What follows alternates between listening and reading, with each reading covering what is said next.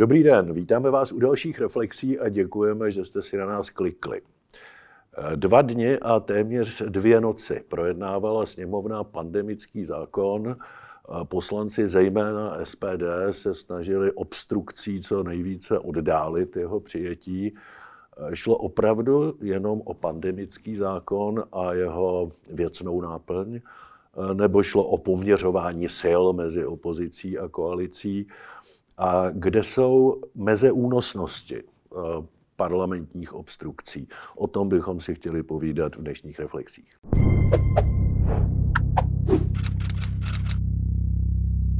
Na tu, na tu otázku, jestli to bylo nebo nebylo poměřování sil mezi opozicí a koalicí, já mám teorii, která může být samozřejmě milná. Myslím si, že spíš šlo o poměř, opravdu o poměřování sil, protože jak jsem pochopil z, z vyjádření jak opozičních, tak koaličních, především koaličních politiků, tak ten zákon sami oni nepovažují za dokonalý, ani tak úplně potřebný v danou chvíli.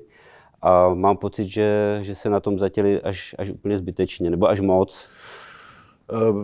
Já jsem velmi váhal nad tím, jestli bylo skutečně potřeba přijímat ho v legislativní nouzi. Zákon jasně říká, v jakých případech se používá legislativní nouze. Tady si myslím, že to až tak nevyhnutelné nebylo, že by stačila jenom zkrácená doba projednávání, ale ne v legislativní nouze. Na druhou stranu, že pandemický zákon bylo potřeba novelizovat, je na místě. Já bych se trochu bál, kdybychom měli k dispozici jenom nouzový stav jako, jako jedinou možnost. Ten pandemický zákon, tak jak byl přijat, tak vlastně umožňuje mnohem rychlejší kontrolu sněmovny nad zneužitím moci. Eh, výkonné moci. Já jsem slyšel, že eh, to dává exekutivě příliš velkou moc nevyváženě, ale vláda může vyhlásit nouzový stav a pak s tím 30 dní nikdo nic neudělá.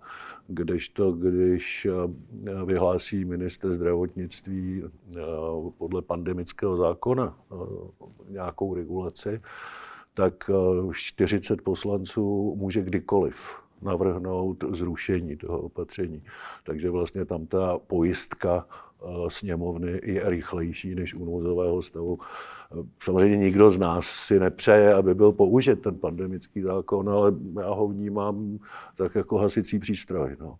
Nikdo, si ho, nikdo si ho nepřeje použít, ale když začne hořet, tak je dobře mít ho na zdi. To určitě, to určitě ano. Na druhou stranu eh, Evropě, v Evropě vidíme, vidíme už trend eh, rozvolňování těch opatření.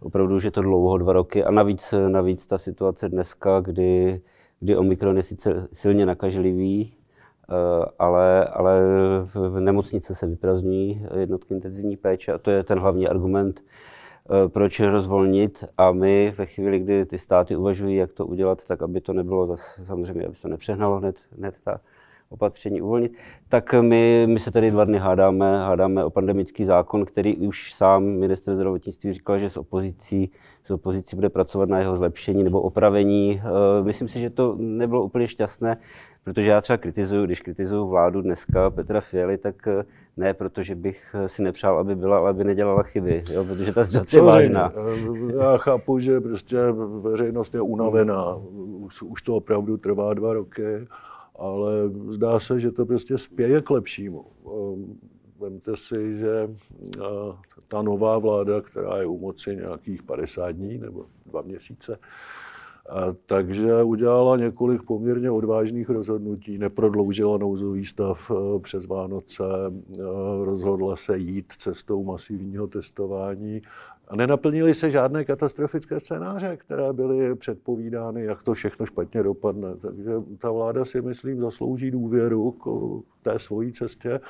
Jestli teď je trochu zdrženlivá k uvolňování, tak proto má jistě stejně dobré důvody, jako když rozhodovala o tom, že třeba neprodlouží ten nouzový stav, nebo, nebo že bude testovat. Já jí eh, v tomhle důvěřuji. Konec konců dozvěděli jsme se, že 9. února už budou moci neočkovaní do restaurací na, na akce a, a budeme-li trpěliví, tak já věřím, že v létě prostě se vrátíme k úplně normálnímu životu. To, co říkáte, je pro mě argument, eh, pro to, aby ten pandemický zákon byl projednáván v klidnějším režimu a aby, aby se nedal, nedal, nedal takový prostor k těm obstrukcím, které byly jako dramatické. Eh, lidé, lidé stáli pod okny sněmovny a, a opozice, především SPD, si tam eh, naháněla politické body. O nic jiného nešlo. Já s vámi souhlasím. Já kdybych byl ve sněmovně, tak bych eh, pravděpodobně apeloval na to, aby nebyl projednáván ve stavu legislativní nouze, protože to si myslím, že je opravdu na hraně. Je otázka, zda to odpovídalo situaci eh, legislativní nouze či ne, aby byl projednáván v nějakém zrychleném řízení, třeba během pěti dnů nebo podobně. Nemyslím si ale, že kdyby k tomu došlo, že by bylo umožněno druhé a třetí čtení prostě s nějakou prodlevou, eh, že by ty obstrukce byly menší. Tady evidentně prostě se SPD chtělo zviditelnit jako bojovník ne proti novele pandemického zákonu, ale jako bojovník proti všem opatřením. Všimněte si, proti čemu ty lidé eh, na tom náměstí protestovali. Sice mluvili o pandemickém zákonu, ale oni ho nechtěli jinak. Oni, ho, oni nechtěli nic, oni chtějí okamžitě zrušit všechna opatření a tvářit se, že COVID neexistuje a to si myslím, že je velmi nebezpečné a na to se nedá slyšet. Já... A tyhle lidi se snažil oslovit Tomio Okamura se svým klubem. Znovu je, říkám, je otázka, jestli má v takovém případě skutečně smysl zdržovat tu sněmovnu hmm. dva dny a dvě noci na to už, na to už asi neexistuje odpověď. No. stalo se, stalo já, se. já, pokládám, hmm. já pokládám eh, parlamentní obstrukci hmm. za legitimní nástroj hmm. opozice. Sám jsem pro ní také několikrát, eh, několikrát sáhl. Hmm. Ale profesionál ji použije tehdy, když chce něčeho konkrétního dosáhnout. Třeba chci dosáhnout, aby na této schůzi ten zákon nebyl projednán, aby byl z nějakého důvodu projednán třeba až za měsíc. Nebo prostě mám nějaký cíl, který chci tou obstrukcí naplnit.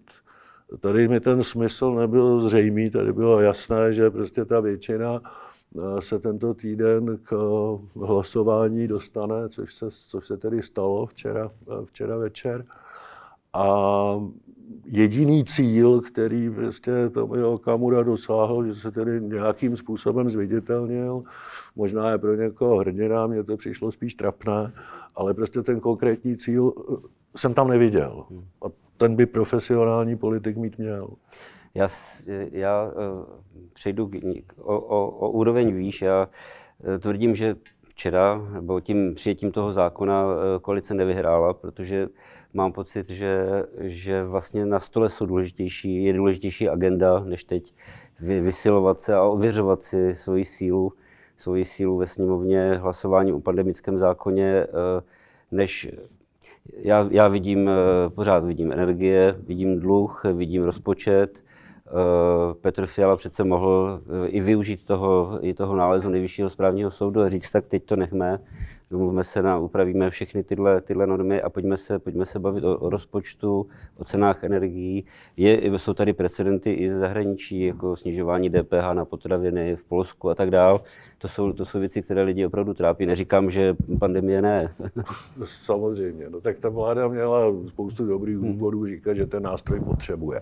No, že to musí mít schváleno do konce února, protože hmm. jinak by to oprávnění pro orgány veřejného zdraví 1. března přestalo platit. Tam asi to, to byl velmi pádný důvod. No a máte pravdu, že pak už se to dostalo do pozice politického symbolu.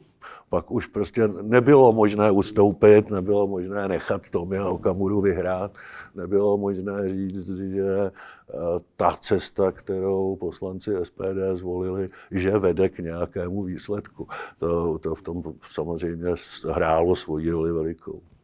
A eh, teď, teď co bude dál? Tak eh, předpokládejme, že postupně nějakým způsobem asi pomalejším než třeba v Dánsku nebo v Holandsku, jak to, jak to čtu, opatření budou rozvolňována. A na co by teda, na co by teď uh, Petr Fiala a koalice uh, se měli soustředit? To je...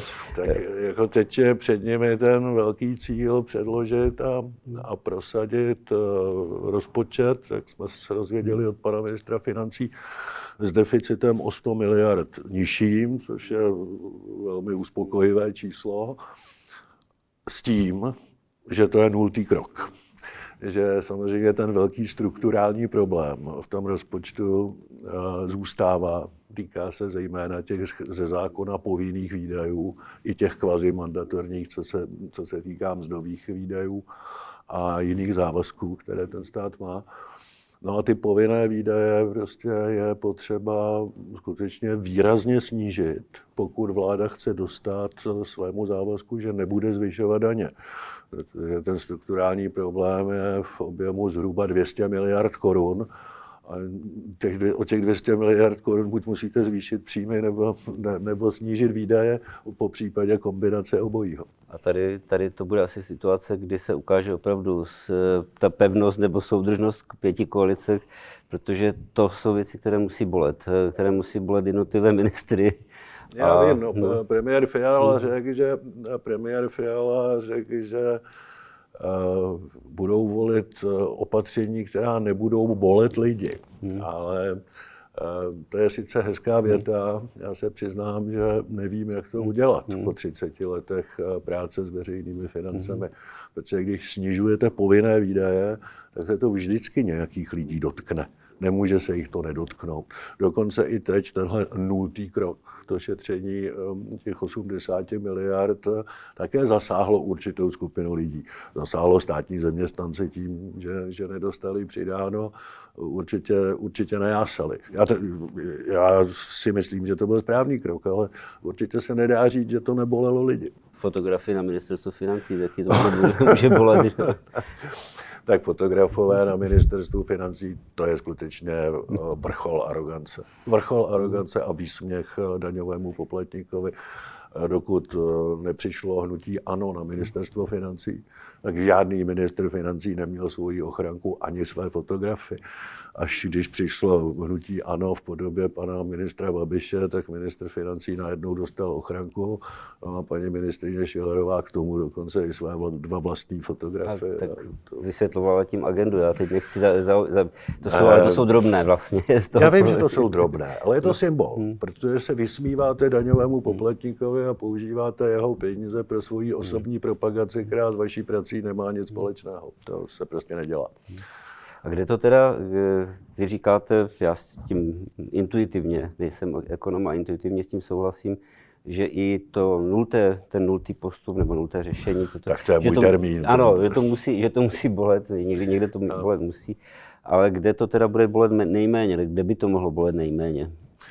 No tak vždycky to bude někoho bolet, ale hmm. tam, v této fázi, v tomto hmm. nultém kroku, hmm. protože ty povinné výdaje vyžadují změnu zákonů, na to potřebujete spoustu času. Tak teď nemůže ministr financí sáhnout do těch povinných výdajů, to znamená, on hledal těch 80 miliard jenom mezi těmi nepovinnými.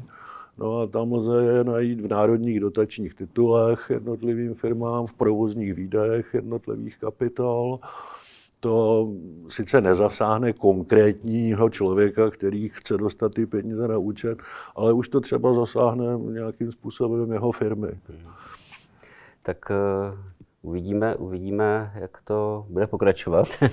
v každém případě příští týden se mohou očkovaní a neočkovaní potkat v hospodě. To je asi dobrá to zpráva. Asi dobrá zpráva to je pro dobrá všechny. zpráva pro všechny a uvidíme, jestli ten jestli budeme vědět, jestli se vznese mlha nad, nad dalšími, dalšími kroky této vlády, jestli to bude pozitivní. Doufejme, že ano. Tak zase příště.